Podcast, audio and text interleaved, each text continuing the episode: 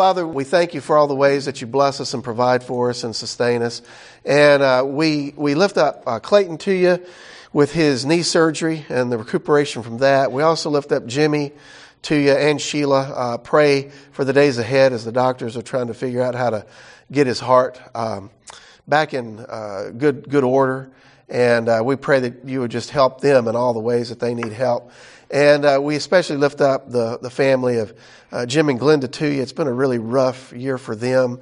And uh, w- we thank you for it, an impact uh, they made with their lives and uh, really uh, lived to the fullest for the sake of the kingdom and for the sake of Jesus. And we thank you for having known them as we did. And I just pray comfort for everybody who, who knows them and thinks about them. And Father, we uh, pray for our time here together that you'll give us wisdom and insight into Luke and the teaching of our Lord, and uh, that everything we read will help us to be more faithful and fruitful in our deep personal relationship with Him. And so we ask all this for His great name's sake. Amen. So we left off last week, uh, Luke 12 35. In your notes, that's on page 25. Uh, and we're, we're, we're really right in the middle of this section uh, where Jesus, in the larger section, Jesus is making his way down to Jerusalem. He, he has set his face toward Jerusalem at the end of chapter 9. And now we have uh, all of these teachings, uh, as I say in your outline there, um, that uh, Jesus is teaching the way, his way, on the way down to Jerusalem. And so we're right in the middle of all these teachings. A um, couple of critical things happen in chapter 11. Uh, the people accuse him of casting out demons by the power of the devil. And that sets up this uh, ongoing controversy that's just going to get more heated uh, between Jesus and the scribes and the Pharisees in these chapters, uh, leading down into at the end of chapter 18 when he uh, when he arrives in Jerusalem and and all that's going to happen there with that. So we're right in this in the middle of this where Jesus has warned the, his disciples about the hypocrisy of the scribes and the Pharisees. He did that in chapter uh, 11 and the first part of chapter 12. And then he starts to give some sermons and parables. Uh, one about being rich toward God. Well, no, number one, uh, in there in chapter 12, verses 8 through 12, he makes a big point about uh, acknowledging him before people, and we'll talk more about that today. Uh, then he gives a parable, the rich young fool, or just the rich fool, uh, 12, 13 through 21, where the main point there is listen, don't lay up treasures just for yourself in this life. You need to be rich toward God. And so as we go, he's going to have more sermons about uh, wealth and how you use your money and so forth. Um, he amplifies that in the next verses, verses 22 through 34 where he talks about not being anxious, don't worry. Uh, the Father is going to um, going to provide for you. In fact, um, one of the more famous statements, twelve thirty one, Jesus says, uh, right, instead of worrying about how you're going to get all these things, instead seek His kingdom, and these things will be added to you. And then he immediately says after that, Fear not, little flock, for it's your Father's good pleasure to give you the kingdom. So, Sell your possessions and give to the needy, and provide for yourselves money bags that do not grow old, with a treasure in the heavens that does not fail, where no thief approaches and no moth destroys. For where your treasure is, there will your heart be also. Uh, that one statement, verse 34, for where your treasure is, there will your heart be also. Jesus is going to continue to uh, explore that idea over the next several chapters and we'll we'll we'll see the specific ways that he lays that out. Um, but he has one more thing that he wants to do before he starts expanding on a lot of these themes that he's developed. And uh, so, verse thirty-five, uh, all the way down through verse forty-eight, he gives two teachings, uh, two parables in a sense, uh, short parables about being prepared, about looking for the coming of the kingdom. And um, if, if you'll allow me, I just want to summarize what he's saying there because y'all can read those, and there's not a lot that uh, is difficult to understand in that. But in verse 35, he says, uh, Stay dressed for action, keep your lamps burning, be like men who are waiting for their master to come home from a wedding feast, so that they may open the door to him once he comes and knocks. Uh, verse 37 Blessed are those servants whom the master finds uh, awake when he comes. Truly I say to you, he will dress himself for service and have them recline at table, and he will come and serve them. Look at that. The master will come and serve the servants. Now, uh, I gave you a hand, there's a handout out on the table, uh, the title of which is The Messianic Banquet. I'm, I'm not going into that today. Uh, well, we are going to talk about it in part, but that I've given you to fill out some of the stuff we're going to be talking about starting today and next week. So if you didn't get one of those, be sure and grab one on the way out. Uh, it gives you uh, Bible references and some more uh, detail about what we're going to be talking about in terms of this messianic banquet. But um, but one of the one of the one of the themes shows up here, and and well, let me show you the end of this, and then we'll and then we'll see where this is going. So if you look down in verse forty, he just goes. Uh, he continues to emphasize this: be ready, right? Uh, be always looking out for the for the master to return to the house. And so, verse forty, he says this: You also must be ready, for the Son of Man is coming at an hour that you do not expect. And I think I've talked about this a little bit earlier. Probably the disciples when they first hear this, they're probably thinking that what Jesus is talking about is that we need to be prepared because at any minute he's going to reveal himself to be the king, right, the Messiah. And when he does that, well, we're going to start the kingdom, right? The kingdom is going to come in power and glory. And that's probably what they're thinking that he means by this, you know, first time they hear it. But as things progress on, it becomes very clear that that's not exactly what he meant by it, right? That this was going to be a teaching not just for the disciples that are first hearing this, but really it becomes a teaching for us. Because what the disciples have, have not understood yet is that Jesus is going to be betrayed, he's going to be crucified, he's going to be resurrected, he's going to ascend back into heaven, and he is going to remain. Uh, Peter is going to say uh, it this way in the book of Acts that the heavens must receive him until, right, he returns in glory. And so, what the disciples don't have a clear picture of is that whole framework, right? He's going to be betrayed, be crucified, be raised from the dead. He's going to ascend, and he's going to remain in the heavens until the end of the age when he'll return to establish the kingdom. And so this this this um, this parable is saying more than you know these first disciples would have been able to get their minds around.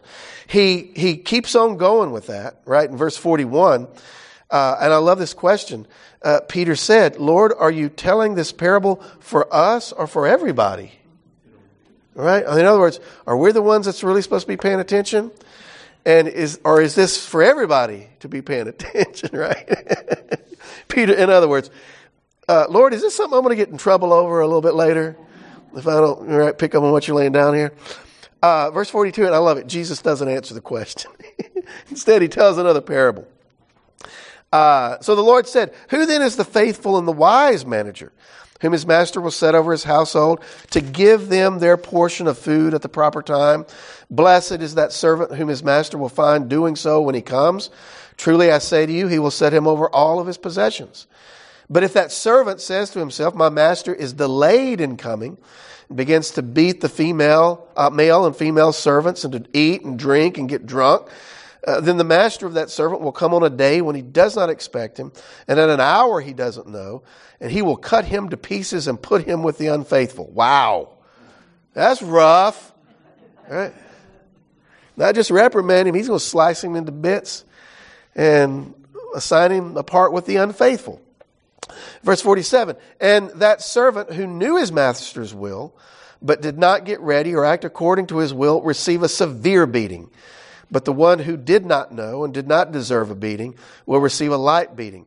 For, now here it is. For everyone to whom much was given, of him much will be required. And from him to whom they entrusted much, they will demand all the more. So what is Jesus' answer to Peter? Yeah, no, Peter, this is for everybody, but this is especially for y'all. Right? Peter has been entrusted with more right? Peter's been given a greater responsibility. So for these disciples that are on the inner core, Jesus gives this parable to say, listen, you got to pay attention. And, and he, right, this parable is very graphic in terms of the uh, ramifications of not being faithful to do what the master has left for you to do, right? Left for the servants to do. And that's gonna, that's gonna play into, um, right, as, as Jesus takes these ideas and he applies them ultimately to the nation as we're going forward. Because as y'all know, the people are, by the end, they're going to reject Jesus. Uh, the nation, you know, pretty much as a whole. Uh, the ones who keep their faithfulness to Jesus, only going to be a small number out of the vast numbers of people that came and, you know, saw him heal, maybe even participated in the healings. Uh, and so all of this is said in the context of uh, Jesus is coming and, and he's going to um, well, as he says in the next thing, he's not going to be bringing peace, but division. And so he's getting his disciples ready for that. And the important thing, though, is, is that if, if you're mine, right, if, you, if I'm the master and you're the servant, you've got to be faithful to the end to do the things that I've given you to do. Because I'm going to return at a point that you don't even know when I'm going to show up, right? And that's, that's, that's one of the things that's really important. You know, uh, I often, uh, I, I, know I tell these stories over and over, but you know, one of the things that um, sometimes we don't take into account is that uh, some of us may see Jesus a lot sooner than the end of the age, right?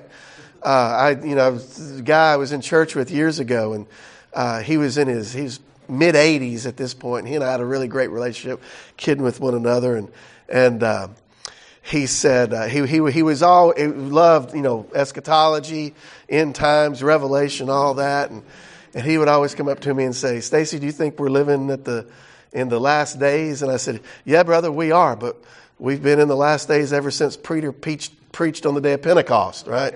Because he starts in these last days. So we've been in the last days and he'd say well stacy but, but stacy do you think we're going to see the lord soon and i'd say brother you're going to see him a lot sooner than i am I can guarantee you that, one way or another. yeah. So, you know, so all, all, of these stories emphasize, you know, this very idea that uh, we want to be faithful to the end, right? We, we don't give up. We, we want to do what the Master has given us to do. And so those uh, parables emphasize that. Now, look at verse 49, 1249. This is where Jesus really brings it to a head so that the disciples can understand what's about to happen here. He says, Listen, I, I came to cast fire on the earth and would that it were already kindled. Verse 50, I have a baptism to be baptized, baptized with, and how great is my distress until it is accomplished. Do you think that I've come to give peace on the earth? No. I tell you rather division, for from now on in one house there will be five divided, three against two and two against three. They will be divided father against son and son against father, mother against daughter, daughter against mother, mother-in-law against daughter-in-law, and daughter-in-law against mother-in-law. He, he, he, puts, he puts everybody in the list, right? Uh, so the, the point that he's making here is that Jesus is going to be the dividing line, right? Um, and if I could say it this way, and then I'll, I'll tell you why I'm saying this way as we go forward. And the dividing line is going to be between the people who have given their allegiance to Jesus and those who haven't. And uh, I, I want to use that word very specifically because as we're going to see going forward, Jesus is going to make it very clear that what he's looking for are people who don't just say, oh, yeah, I know Jesus but as he's already emphasized, he's looking for disciples who are going to actually do what he teaches them to do. That's what marks out a disciple. Somebody who does what Jesus says, right? So here, uh, he, he, he lays out this very stern warning that he's come to bring division. Also, notice he says that I've come to cast fire on the earth. Fire is often used as a symbol for judgment, right? Going back from the prophets in the Old Testament all the way through the book of Revelation. And then he talks about his baptism here. It, it, can, but that's not what it does here, right? Uh, that's yeah. He doesn't give that indication. It's like uh, uh, uh, the way I like to paraphrase this is: Listen, I came here. We're about to burn everything to the ground, and we're going to find out where everybody stands. You're either with me or you're against me. That, that's going to divide families in two. That's going to divide everybody in two. Y'all need to get, and that's if you think about it, that's exactly what's going to happen, right? The whole nation of Israel is going to be divided over this issue of Jesus. I mean, even into the book of Acts. Uh, and, and, there, it, uh, the fire is a symbol of purification and a, of what's happening, right? As the early Christians, the earlier followers of Jesus, um, start to take over the nation in a sense, right? The, the religious leaders get together and say, what are we going to do with these people, right? If they have their way, oh Lord, you know, we're going to lose all power and control and who knows what's going to happen with this? So, very important warning uh, in the in the middle of all this. Um, and his baptism there, baptism, um, baptism is is often used to talk about you know not just in the you know the way we think of it as uh, you know, water baptism, you know, Jesus being baptized earlier. But even in the ancient world, when you talked about somebody being baptized, it was, it was the idea of them being completely submerged in something, right? So being completely overwhelmed by something. Uh, and so here Jesus talks about what's coming as a baptism. And what we know is, is that when the cross comes, he's going to be uh, completely overwhelmed, immersed in, you know, the, the judgmental, redemptive work of God on the cross. And as we get closer and closer to that, notice, notice what he says about it. Uh, he says, How great is my distress until all that is accomplished, right? So as Jesus thinks about what they're headed toward, this thing, that reality gives him great anxiety. And we'll talk about that more when we get on over, uh, particularly to the Garden of Gethsemane. And y'all know what happens there, right? He, he's up there and he's in such anguish, he's sweating drops of blood. Uh, and so we'll, we'll, we'll see what all that means when we get over there. But all of this is looking forward to um, his coming crucifixion, how that's going to divide everything out, uh, his crucifixion, resurrection, ascension, his claims to be the Messiah. But even more than that, it has ramifications for the end of the age and the judgment that is to come. And so, as I said last week, in a, in a lot of these parables and a lot of these teachings in this middle section, uh, there is this uh, kind of seed uh, this is related not just to now, but also the judgment to come at the end of the age. Uh, and you, and you, you can see that in verse 54.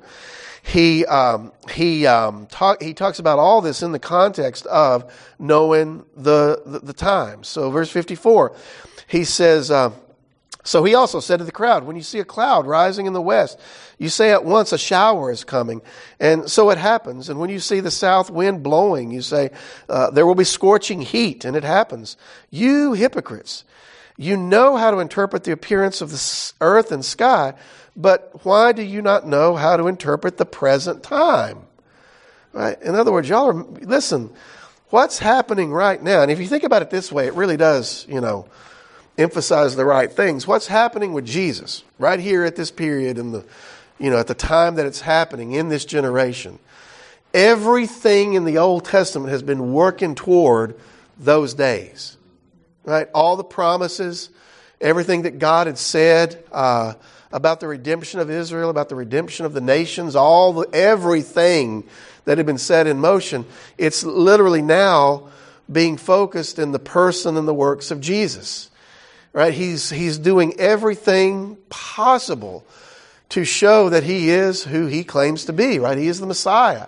He is the king, the descendant of David, that is heir to the Davidic throne, king over Israel, but not just king over Israel, ultimately king over all the nations, right? He is the heir of the Abrahamic promises that one day through one of the descendants of Abraham, all the families of the earth would be blessed. Uh, he's, he's showing his power. He's showing his authority. He's showing his grace. He's showing his mercy, right? It's, it's, in other words, it's not that hard to see who he is, right? And yet the people look at it and they can't discern what's actually going on here, right? This is the fulfillment of all things. This is everything they've been hoping toward. And yet Jesus says, man, y'all can look up and you can figure out when it's going to rain, but you can't figure out that the kingdom is upon you. Right? That's the point. Because as he just said earlier in chapter 12, uh, 11, that if I, if I do these works by the finger of God, that, mean the, that means the kingdom has come upon you. right?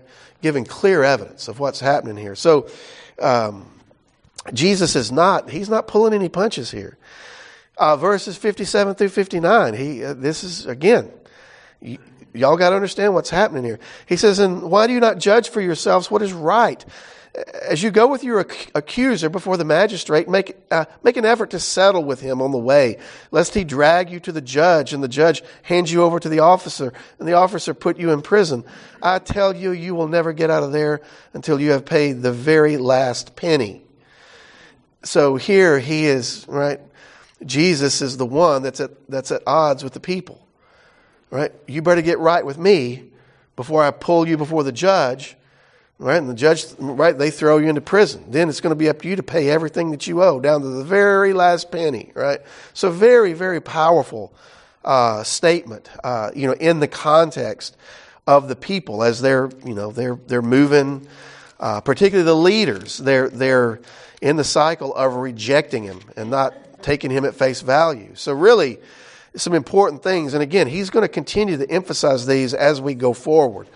Um, and, and, by the way, let me just say that that you you, you uh, Peter, when he raises the question in chapter 12, 41, Peter said, Lord, are you telling this parable for us or for all? One of the things that we see in this journey chapter is uh, the fulfillment of, and let me, let, me, let me take you back to something. If you look back to where Jesus told the parable of the uh, soils, if you look back to chapter 8, all the way back to that, Jesus has only told a handful of, of parables so far. But he said something in chapter 8 that's, that's really significant in this larger context. Chapter 8, verse 9. This is right after he told the, the parable of the, of the four soils, right? Sower went out to sow, and the seed fell among, right, the rocks and the thorns and the different things. But then verse 9, the disciples want to know what it means. And so it says, uh, now when his disciples asked him what this parable meant, verse 10, he said, To you it has been given to know the secrets of the kingdom, but for others they are in parables so that seeing they may not see, hearing they may not understand, right? You see that? So the disciples, right, the, the ones that are closest to Jesus, the ones that have, um, right, they're giving his, tr- their trust to him, like the 12, like the 72 we've already seen, right? Those disciples that are, um, that have already made their commitment to Jesus, right? To them, he's revealing the secrets of the kingdom. And that's one of the things that we're going to see in this inner in this inner thing. When he's speaking to the disciples, you see him being far more um, patient, merciful, kind, right? But to the people that have already rejected him, like the scribes and the Pharisees, man, he gives it to them with both barrels. No questions asked, right? And this is a, this is a, this is a tactic that he uses all throughout the Gospels, and that is with, with, with people that are on the fringes of society, right? The people that have already been humbled by their circumstances, like the woman at the well, right, in John 4, uh, like these disciples, somewhat, right? Peter at least has the humility to know that, man, I'm in the presence of somebody I'm not worthy to be in the presence of, right? And so we've already seen things like that. The woman that comes up and she just tries to touch the hem of his garment and does it, right? So people that are on the fringes, Jesus shows them nothing but mercy and grace in that because that's what they need to draw them into the kingdom. All the other people have cast them out. Jesus invites them in. But, right, if you're one of the, those are the people who know they're sick, right? When Jesus says, I have not come to call those who think they're righteous, but those who know they're sick, right? Those people are easy to deal with. If you know you got something wrong with you, Jesus welcomes you with open arms. But if you think you're righteous, the only way to break through that, that, that veneer and that facade and that wall of righteousness is to tear that wall down And that's what Jesus does, right? Anytime he runs into these people, they think they've got him and he pushes them further than they are willing to go, right? Takes them into whole, and we're, boy, we're about to see that in spades here. Uh, I, I love these episodes where they're trying to trick Jesus and get him caught and trapped and, you know, does, never goes well for you. It never goes well for them. So here, the, the, uh, these, these warnings and the things that he's teaching to, to the disciples, he's using them to open uh, the secrets of the kingdom, but for everybody else, he speaks in parables and in mysteries. And so notice as you're in these, you know, chapter 9 through chapter 18, always be aware of uh, Luke will tell you whether or not he was talking to the disciples or to the crowds. So always make note of that and notice the different ways that Jesus addresses both of those audiences in that. Uh, you can see that in the very next episode, uh, chapter 13, verse 1. This is just coming generally uh, from the crowds there. It says, verse 13, 1, there were some present at that very time who told him about the Galileans whose blood Pilate had mingled with their sacrifices. Uh, we're not sure exactly what that is in reference to. There are a couple of times where Pilate had killed people, um, you know, in the temple precinct on the way and whatnot. Pilate was a brutal ruler. If you haven't read anything on Pilate outside of the Bible, you, should read up on him. Um, he was he's a um, just a disastrous individual. Uh, he was failed politician. Um, you know, one of these guys that never did anything right, so he got assigned to the backwaters. You know, to rule that he's on his last leg with the Imperium and with Caesar. And when he was sent to Judea, it was like, Pilate, one more slip up, I'm killing you, replacing you with somebody else. So, you know, he, he's just, uh, he's just a disastrous fella, uh, historically. Uh, very brutal too. Here, he he killed these Galileans and mingled them with his uh, with their sacrifices. Um, verse verse two, and so Jesus answered them, and and apparently, you know, they're just telling them telling him about this, and apparently they want to know, well, well, what do you think about this? Did those Galileans do something to deserve that? To have that happen? Because, and you can see that in the response, verse 2. So he answered them and he said, uh, Do you think that these Galileans were worse sinners than all the other Galileans? And, and, and by the way, uh, probably this is happening closer to Jerusalem. He, he may even, this may be even a, a, narrative that comes after he has arrived in Jerusalem, because you remember Luke is not doing everything in a strict chronological order.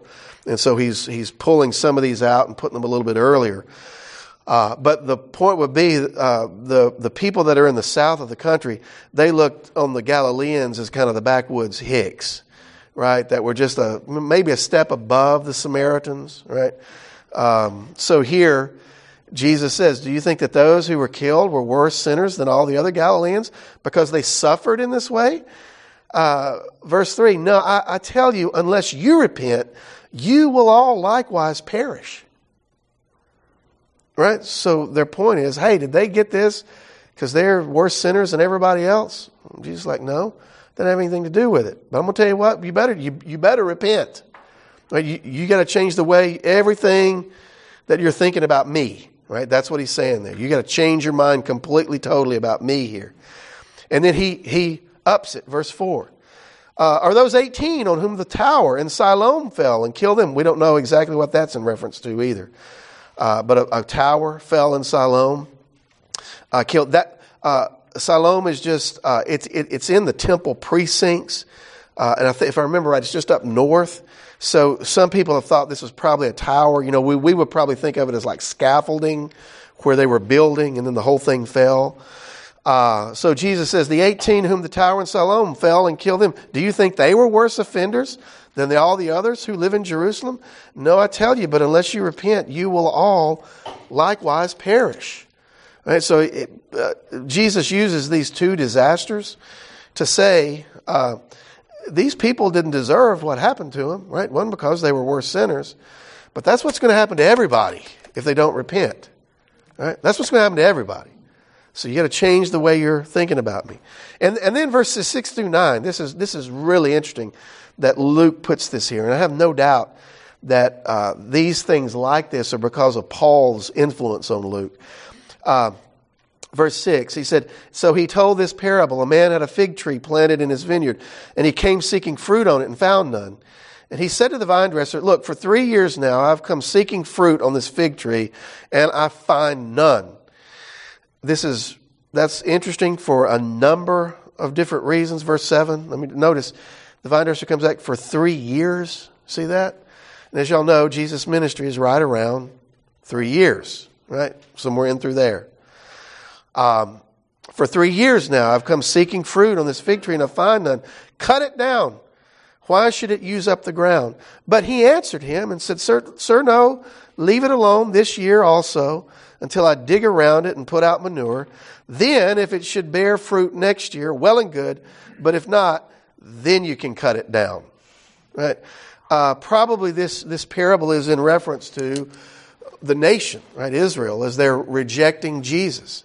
And the idea here is, you know, you keep on rejecting, you keep on rejecting, but I'll tell you what, one more chance. We're going to give you one more year, right? So here, you know, the idea of mercy, the idea of long suffering, uh, if we cut all y'all out right now, we would be totally justified to do that because you're not producing fruit. But just a little while longer, right? Just a little while longer. And I, and, and I find that very interesting because, uh, as y'all know, when we get into the book of Acts, many of the people that had rejected Jesus during his earthly ministry, they actually become believers after the resurrection. Uh, you know, some, some glaring examples are, are James, Jesus' half brother, right? James didn't believe that Jesus was the Messiah until after the resurrection. And Jesus specifically went to James, right? In 1 Corinthians 15, Paul tells us. Jesus specifically went to James after the resurrection and appeared to him, right? Hey, James, got some things we need to talk about. Boy, howdy. Wouldn't you like to be in that house that afternoon to hear that conversation? Um, many of the Pharisees, by the time you get to the book of Acts, many of the Pharisees became believers.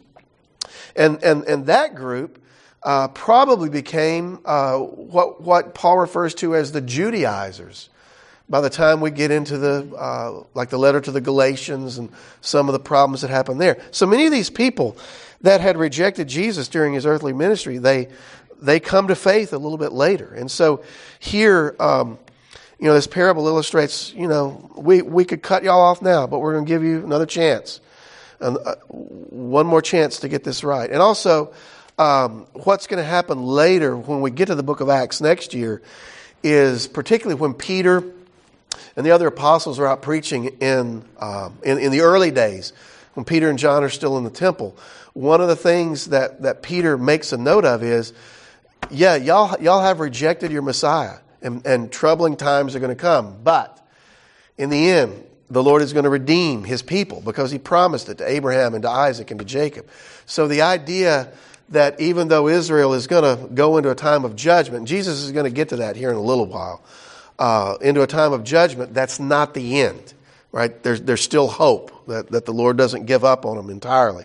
And so we'll, we'll talk about that when we get over to all those passages because one of the things that, that Luke, and again, I think this is because of Paul's influence, uh, Luke emphasizes that even though Israel rejected Jesus, you know, wholesale, the, the nation as a whole rejected him, that's not the end of the story for national ethnic Israel. The Lord still has purposes and plans for them uh, in the days ahead, particularly in the end times.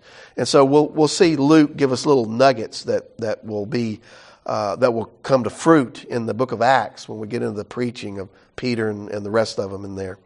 Uh, any questions or comments on any of that?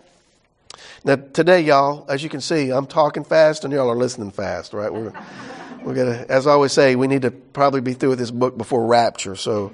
Um, any, any questions or, or, comments on any of that? Uh, all right, uh, verse 10, uh, you, you, have another uh, episode here, 13, um, chapter 13, verse 10. This is, um, this is uh, an, another one of the big controversies that shows up. It's on the Sabbath uh, here in chapter 13, and then when we get to chapter 14, we've got two more of these Sabbath controversies, and these are going to be the last ones that um, bring everything to a head with Jesus and the leaders. And here I'm just gonna I'm just gonna uh, summarize this because we've been through this before. Um, and it, it, and it's also interesting that notice this comes right after this parable about, you know, let's give that fig tree one more year to figure out. Uh, one of the things that Luke specifically does is he he arranges this controversy with Jesus with the with the leaders around the Sabbath controversy, right? And we had that back in chapter four. We had one in chapter six. We've got one here in chapter thirteen, and then we're going to have the last one in chapter fourteen. That's the last big controversy they have on the Sabbath. And then Jesus is going to tell uh, a lot of parables about that. And the significance of that is, is that these Sabbath controversies really uh, highlight the fact that Jesus is clearly teaching the people what God desires, and yet they continually reject him, right? They reject what he says in the first one in chapter 4. They reject him again in chapter 6. Now they're rejecting him here in chapter 13. And then they're going to reject what he says in chapter 14. So these Sabbath controversies are, are, are important in the larger structure of Luke because he's showing that despite Jesus repeating these things over and over and over and over and over, they just can't get this one simple thing.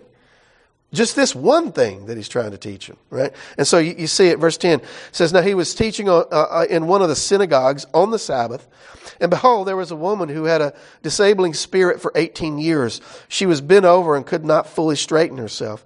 And when Jesus saw her, he called her over and said uh, to her, Woman, you are freed from your disability or from your infirmity, uh, from your weakness. Verse 13, and he laid his hands on her, and immediately she was made straight and she glorified God. But the ruler of the synagogue, indignant because Jesus had healed on the Sabbath, said to the people, There are six days in which work ought to be done. Come on those days and be healed, and not on the Sabbath day. Oh, Lord, have mercy. You just want to punch that dude right in the teeth, right? Uh, I mean, it's I mean, it's just completely unbelievable. But but here's the thing, and, and let me say that what I'm about to say is not true are, are, uh, it's not only true for what's happening in the first century, but this has happened all throughout church history. And it's this simple idea right here. It's the, it's the conflict between Jesus' way and tradition and culture. The conflict between the way of Jesus and the conflict between tradition and culture. And by the way, tr- tradition and culture are completely interrelated, right? You can't separate one apart from the other. Uh, what was tradition 10 years ago is now part of our culture, right? It's produced our culture. And then what's happening today, right? Three years from now, it's going to be the tradition, right? That defines reality. I, I was listening to a, a, a, story years ago about a, a kid down in Australia who had a learning disability. And church never really clicked with him. Like he couldn't follow the sermons, he couldn't do anything. So he went out to the beaches, and on Sunday in Australia, it's a big thing for people to go and water ski at the lakes and whatnot. So he said, You know what? I'm going to get my friends together. We're going to go down. We're going to water ski on Sundays. But before we water ski, uh, I'm going to I'm, I'm going to uh, I'm going to read a psalm. And I'm going to ask if anybody's got any prayer requests, right? And then we're going to pray, and then we're going to go water ski.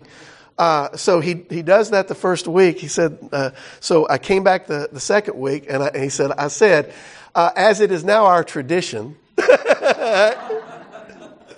so they only did it once. Now it's become a tradition. That, that story is fantastic. That, that group turned into one of the fastest growing churches in Australia because the second week he said, okay, now it's, it's our tradition to for me to read a psalm and then ask for prayer. So he read the psalm and he was getting ready uh, to ask for prayer. And before he did, uh, one of the people that he prayed for the week before said, "Wait a minute, shouldn't we get the answers to the prayers that we prayed last week?" And he was like, "Well, I didn't think of that." So he said, "Yeah." He said, "Well, you prayed that I'd get a job last week. The Lord gave me a job." Over the week, another person prayed for healing. So my mother-in-law. Yeah. So anyway, uh, church exploded and what they did, they got together, they did a psalm, and then it turned into a reading from the Bible. He'd give a short sermon. And by the way, this guy had a learning disability, right? Uh, he became the pastor of this church, had thousands of people coming. Uh, incredible, right? But that one thing established the tradition, right? so traditions can be good things, but more often than not, especially with the Pharisees, they were letting their, their tradition which was their interpretation of the law, override, right, the larger reality of what's going on, and particularly letting Jesus interpret the reality of the law for him So notice what happens. and I mean, we all know this from common sense. Uh, verse 15. Uh, then the Lord answered him, He said, You hypocrites. Does not each one of you on the Sabbath untie his ox or his donkey from the manger and lead it away to water, to, to water it? So ought not this woman, a daughter of Abraham, whom Satan has bound for 18 years, be loosed from this bond on the Sabbath day? Right? And he said these things, all his, oh, ooh, when I look at this, we got a new word here. And as he said these things, all his adversaries were put to shame. And all the people rejoiced at all the glorious things that were done by him. So now all of a sudden, we just don't have the scribes and the Pharisees anymore. Now they're his adversaries. Right? The people that have stood against him. These are the people that back in chapter, where was it? Chapter uh, 11, verses 53 and 54. These are the scribes and Pharisees that are beginning to press him hard and provoke him, laying in wait that they might catch him in something he might say. Right? Now they're his adversaries. Uh, there's another great figure in the Bible that one of his title is the adversary, right? So we don't have to go too far to figure out what's going on here. Right? the divine, uh, the dividing line. You're either with Jesus or you're his adversary. You are against him, right? And and just the way he answers, though, right? He he uh, gives this answer that uh, the rabbis call from the lesser to the greater, right? If you take care of your donkey or your ox, well, shouldn't I take care of this woman who's a daughter of Abraham? What's more important can you get than that, right? And again, you hypocrites, right? This is, this is ridiculous that you'd even bring that up. Uh, so here, uh, controversy on the Sabbath, and, and the basic question is, should we heal on the Sabbath? Jesus earlier had said, well, let me ask you, is it better to do good or to do harm on the Sabbath? Which, which one should we do? Right? He let them answer that. Here he comes back again, right? And they're just not getting it. They're not getting this very basic idea that God wants to do good and not harm. If they can't get that, then how are they going to get anything else that Jesus teaches, right? So very clearly on these very simple things, he's showing them that y'all don't get what I'm laying down here. You're just, it's not coming together for you. Now, verse 18, he, he tells a couple of parables, and these parables are, are often called parables of reversal. Uh, verse 18, he says, Now, uh, therefore, what is the kingdom of God like? Now, y'all know these parables. And to what shall I compare it? It's like a grain of a mustard seed that a man took and sowed in his garden, and it grew and became a tree, and the birds of the air made nests in its branches. Right? Uh, so here, what we're going to see is, you know, as Jesus teaches, um, people have a complete misunderstanding about the nature, the nature of Him as the King, as the Messiah, but also about the nature of the kingdom. And we're going to see this even with the disciples. They're expecting the kingdom to show up all of a sudden in power and glory. And in fact, that's going to show up here in the next couple of chapters. Uh, we're going to have another episode uh, about the kingdom, and Jesus is going to tell them, listen, the, the kingdom is not going to show up with signs and wonders and things can, that can be observed. And this is why, because the kingdom is already among you. And you, and you can't see it, right? And here with this parable, what we get is, is that what Jesus is doing, it's like a, it's like the seed of the kingdom right? It's like a mustard seed. Now, I don't know if y'all have ever seen mustard seeds before, but they are super tiny, right?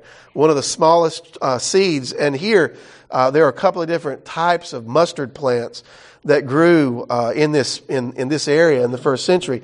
But all of them grew to be some of the largest trees that you would have in your garden. Some of them could grow 15, 20 feet tall. But the but the really interesting thing, and, and notice that's what Jesus says here, uh, that you plant that seed, and even though Right? And Matthew says even though it's the smallest among the seeds, when it grows up, it becomes a great tree. And he adds this in, uh, it grew and became a great tree, and the birds of the air made nest in its branches. In other words, it's something where um, people can find refuge, is the idea there, right? The birds represent the different people that are going to come in uh, to the kingdom. This is very similar, if y'all remember, uh, this is very similar to um, Daniel 4 where Nebuchadnezzar has a dream And in his dream, his kingdom is symbolized by a great tree that grew up, and many of the birds came and nested in its branches. And then his tree was cut down. Y'all, y'all remember that in the dream? And he calls Daniel in to interpret the dream. And Daniel says, Oh, Lord, I no, I don't want to interpret this dream. It's terrible. What does it mean? Well, Nebuchadnezzar, you're the tree, and this is the kingdom, and you're about to be cut down, right? And Nebuchadnezzar's like, oh man, that doesn't sound good, right? Uh, but anyways, a very similar image to what happens there. Uh, tree is often used uh, in in the Old Testament of um, uh, talking about protection and you know in under the shade of the tree, uh, all different kind of things there. But the idea here, the, the, the main thing that Jesus is getting across in this in this one parable, at least part of it is, uh, how long does it take a mustard tree to grow? It takes a while, right? In other words, it's not going to be boom and the tree is here. We're going to plant the seed and then it's going to grow, right? In other words, the kingdom is going to come and it's going to grow and grow and grow and grow and grow, right? Uh, you and I are part of that. We're part of that kingdom that's been growing since the first century with Jesus' teaching, right? Uh, ultimately, one day it's going to come and it's going to take over everything. We'll, we'll see him talk about that a little bit later. He gives a, a, second parable, verse 20 there. So he said again, To what shall I compare the kingdom of God? It's like leaven that a woman took and hid in three measures of flour until it was all leavened. And there's the idea it's going to take over everything, right? That when the kingdom comes, it's, it's almost imperceptible. It's like leaven, yeast that you go and you put in the flour, but you just take a little bit of yeast and you mix it into the flour, well, then how much of the bread then has the yeast in it, right? Everything, right? It's like uh, there was a one of the funniest things I saw uh, going around when when COVID first broke out, you know, and uh, you know, in the first year, everybody, you know, everybody divided over what's up and what's down and what's real and what's not. There was a little cartoon that went around in this, or it was a, a little video, and the guy guy was saying, "Okay, uh, let me give you this illustration. COVID is a lot like glitter, right? So little Timmy brings glitter to class to play with. How many kids in the classroom are going to wind up with glitter? Right? Everybody, right? so here, here, this idea of leaven is, right, when the kingdom comes, it starts really small, but one day it's going to permeate everything. It's inescapable. Several, several of the, of the parables that Jesus is about to tell, um, uh, the parable of the great wedding feast that comes in chapter 14, um, then the parable of the great, great banquet. One of the one of the one of the themes that runs through those parables, as we get into those next week, probably, is the kingdom is coming, and it is not slowing down. It's not stopping, and just because you're not part of it doesn't mean it isn't going to be reality, right? And so Jesus is warning the people about this, right? The coming of the kingdom is not contingent on whether you believe in me or not. It's coming whether you believe in me or not, right? And so all these ideas are, you know, kind of under the uh, under the surface of many of these parables. And so we'll keep on following Jesus as he uh, talks about this and amplifies it as we go forward. Now, any questions or, or comments on that section there? Man, I'm actually going to get to where I wanted to get to today, I think, and that's y'all mark that day. You need to mark, write the date down. This never happens, right? I mean, it, it's it's more rare for a comet to hit the Earth and for me to get to where I was intended to go on any uh, occasional day. Uh, anybody, any questions or, or, comments on that? All right, uh, the, the next thing, verse 22, 13, 22. It says, Now he went on his way through the towns and the villages, teaching, journeying toward this, uh, journeying toward Jerusalem, right? So Luke, uh, again reminds us that this is on the travel down to Jerusalem where everything is going to come together. In verse 23, it says, Now someone said to him, Lord, will those who are saved be few? Right? So somebody's been picking up on what Jesus is saying. Because everything that he's saying, it, boy, it, sounds like it's, it, it sounds like it's hard to get into the kingdom, Jesus, right? So somebody's picking up on it. And so, and I'm just going to tell you that the, the, the answer that Jesus gives doesn't help a whole lot. Uh, verse 24, Jesus says, Strive to enter through the narrow door. For many, I tell you, will seek to enter and will not be able. When once the master of the house has risen and shut the door, and you begin to stand outside and to knock at the door, saying, Lord, open to us, then he will answer you, I do not know where you come from. Right? Now, underline that. I do not know where you come from. 26. Then you will begin to say, We ate and drank in your presence, and you taught in our streets. But he will say, Listen, I tell you, I don't know where you come from. Depart from me, all you workers of evil. Verse 28. Now, in that place there will be weeping and gnashing of teeth. When you see Abraham and Isaac and Jacob and all the prophets in the kingdom of God, but you yourselves are cast out. Verse 29, and people will come from the east and the west and from the north and the south, and they will recline at table in the kingdom of God. And behold, some who are last will be first, and some who are first will be last. Again, another parable of reversal. Right now, his point is this. Right, and and the key is in verse twenty six. First of all, a time comes where the door is shut. Right, where the window of opportunity is shut, and um, they will still want, are trying to get in, open up to us. But then verse 26, notice says, Then you'll begin to say, We ate and drank in your presence. You taught in our streets. But he'll say, Now notice what he says, I don't know where you're coming from. In other words, I don't know who you are. Now this is, now this is the really important point. We're going to get in some parables a little bit later where Jesus emphasizes the fact and hear me real clear on this because I want to be careful how I say it. It, it. It's not important that people know who Jesus is. It's important that Jesus knows who you are. Right?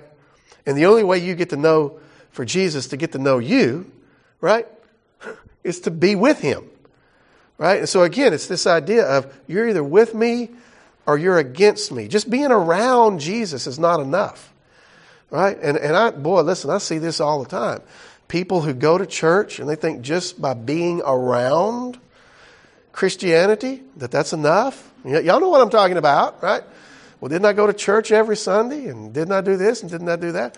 I don't know who you are, right? So here, very strong warning. And, and again, Jesus uh, emphasizes this by enter through the narrow door. For many, I tell you, will seek to enter, and it will, and they will not be able. His point is, yes, it is hard. It is hard to get in the kingdom, but you, you can do it. You just got to go through the narrow door. And here I would suggest that the narrow door is Jesus. He's the only way to get into the kingdom, right? Because it's all about Him knowing who you are. Right? There is a there is a uh, you know there's a, a, joke that went around for years and years, and you can put whoever president you want in here. I'm not going to name any names because no matter who I say, it's going to make somebody mad just by the name of that person But, you know, it's the joke of somebody went to the White House and wanted to see the president. And uh, they wouldn't let him in. He said, but, but, wait a minute, I'm childhood friends. I know whoever the president is, right? So they go to the president and says, uh, hey, so-and-so's out there. Uh, I want to see the president. And uh, the guy comes back and says, well, you may know him, but he does not know you. right? And that's the idea here. Um, it, it, you, the important thing is to be known by Jesus, right? To be part of his disciples, to be people that he knows by name, to be part of, you know, the people that he's called his little flock just a little bit earlier, right? Uh, to be part of the ones that he calls friends, right? So here, Jesus is saying, uh, listen, don't worry about how many people are going to be saved. Just make sure that you're part of the kingdom. Right? Make sure that you're part of the ones that's going to be sitting there in the kingdom. Now, let me just say the handout I gave you on the Messianic banquet, y'all look at that this week because it talks about uh, part of what's going on here. Because notice, uh, Jesus puts the kingdom in terms of a great banquet, right? Abraham, Isaac, and Jacob are going to be there. The people from the north, uh, uh from the east, the west, the north, and the south, they're going to recline at, at the table in the kingdom of God, right? Earlier, the faithful servants, when the master returns, he's going to come in, all right? And those who have been faithful, they're going to throw a great feast. And the master is actually going to serve his servants, right? That's all images of this messianic banquet. Uh, in that handout I gave you, there's a reference to Isaiah 25, and I don't remember the exact verses. Go read that for next week because that is one of the primary images that Jesus is drawing on in these parables we're going to be getting into, into chapter 14. And they have, all have to do with the kingdom being represented as this great feast, a great banquet, a great festival. And I'll talk more about that next week as we go. Now, just in a couple of minutes, let me, let me read this end here because th- this will end chapter 13. We'll be ready for chapter 14 next week. And there's, uh, y'all can easily understand what's going on here. So verse 31, uh, 1331 says, Now at that very hour, some of the Pharisees came and said to him, uh, Get away from here, for Herod wants to kill you. And he said to them, You go and you tell that fox, Behold, I cast out demons and perform cures today and tomorrow, but the third day I will finish my course. Nevertheless, I must go on my way today and tomorrow and the day following, for it cannot be that a prophet should perish away from Jerusalem. And then he has a lament from Jerusalem. Again, famous words from Jesus. O Jerusalem, Jerusalem, the city that kills the prophets and stones those who are sent to it. How often would I have gathered your children together as a hen gathers her brood under her wings, and you were not willing. There's the important statement. You were not willing. Verse 35 Behold, your house is forsaken, and I tell you, you will not see me until you say, Blessed is he who comes in the name of the Lord. Right? Now, we'll, we'll talk more about that next week. But this, uh, this very clearly, Jesus is moving closer to Jerusalem. Uh, the idea that he says there about the three days there, right, today and tomorrow, and on the third day I finish my course. Uh, there's a lot of debate that he probably doesn't mean that literally here, but he's talking about the idea that I've got work to do. And also, I, I, had not, you know, I had not thought about this. If you look up him using the term third day, uh, he, he does use it literally, but uh, often, more than not, he talks about the third day being the day when all of his work is completed. So he's going to be resurrected on the third day. And in that resurrection, right, everything that he had come to do is going to be fulfilled in a sense.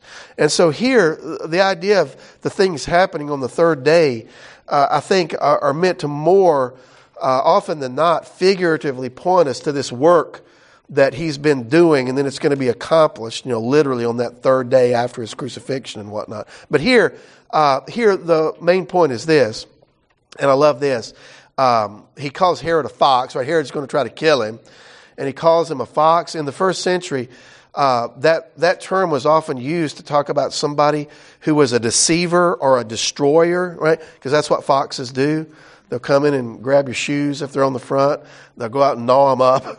right? So here, and you remember, Herod has already had John the Baptist killed, uh, trying to thwart the will of God and whatnot. So here, uh, Herod, he doesn't know it, but he's trying to thwart the will of God and uh, have Jesus killed. And Jesus answers, I'm going to do what I want to do. He, he can't do nothing to me, right? I got to go heal tomorrow and the next day. We're going to finish this up on the third day. Uh, so you go tell him he can plan whatever he wants to, but it ain't going to happen, right? You're not going to get it in on me. And then you have the lament for uh, Jerusalem, which is going to be critical because, uh, you know, that's the very thing that we're working toward. And uh, I'll, I'll, I'll, talk some more about Jerusalem next week and the, and the significance of that, particularly as he talks about it here being the place where all the prophets have been killed. All right, y'all, well, let me, let me go and pray for us a little bit over. If you got any questions, I'll stick around and talk with anybody that wants to after we finish up. But let me go ahead and pray for us and we'll close out the hour. Father, again, we thank you for all the ways you bless us and provide for us. And uh, we continue to put all of our prayer requests before you and uh, pray that you'd, you'd, help us all in the ways we need help. And again, we pray for Jimmy and Clayton as they are uh, uh, dealing with physical uh, issues and also the emotional and spiritual issues that go along with that. So uh, we pray that you'd work in their uh, situation powerfully. And we, well, I, I pray that everything we do here together will help us to get a better grasp on the reality of you and your kingdom and this incredible eternal work that you've called all of us up and into. Uh, that is so, it's so easy to get distracted from what's actually going on with all the worries and the anxieties of the world around us. But we know that you're working everything together towards your good purposes. The Lord Jesus is moving everything along by His powerful word. He now has all authority in, in heaven and on earth. There's nothing that escapes His oversight, and we thank you for that comfort. Uh, because we know that we are living in the midst of a twisted and dark generation, and yet we are here as lights and as salt to uh, give people a glimpse of Jesus and the kingdom to come. So I pray that uh, you would make us worthy of that high calling and that everything we do here will prepare us uh, so that we can give an answer to the hope that we have within us. And we ask all these things for Jesus' great and powerful name's sake. Amen. Thanks a lot, y'all. See y'all.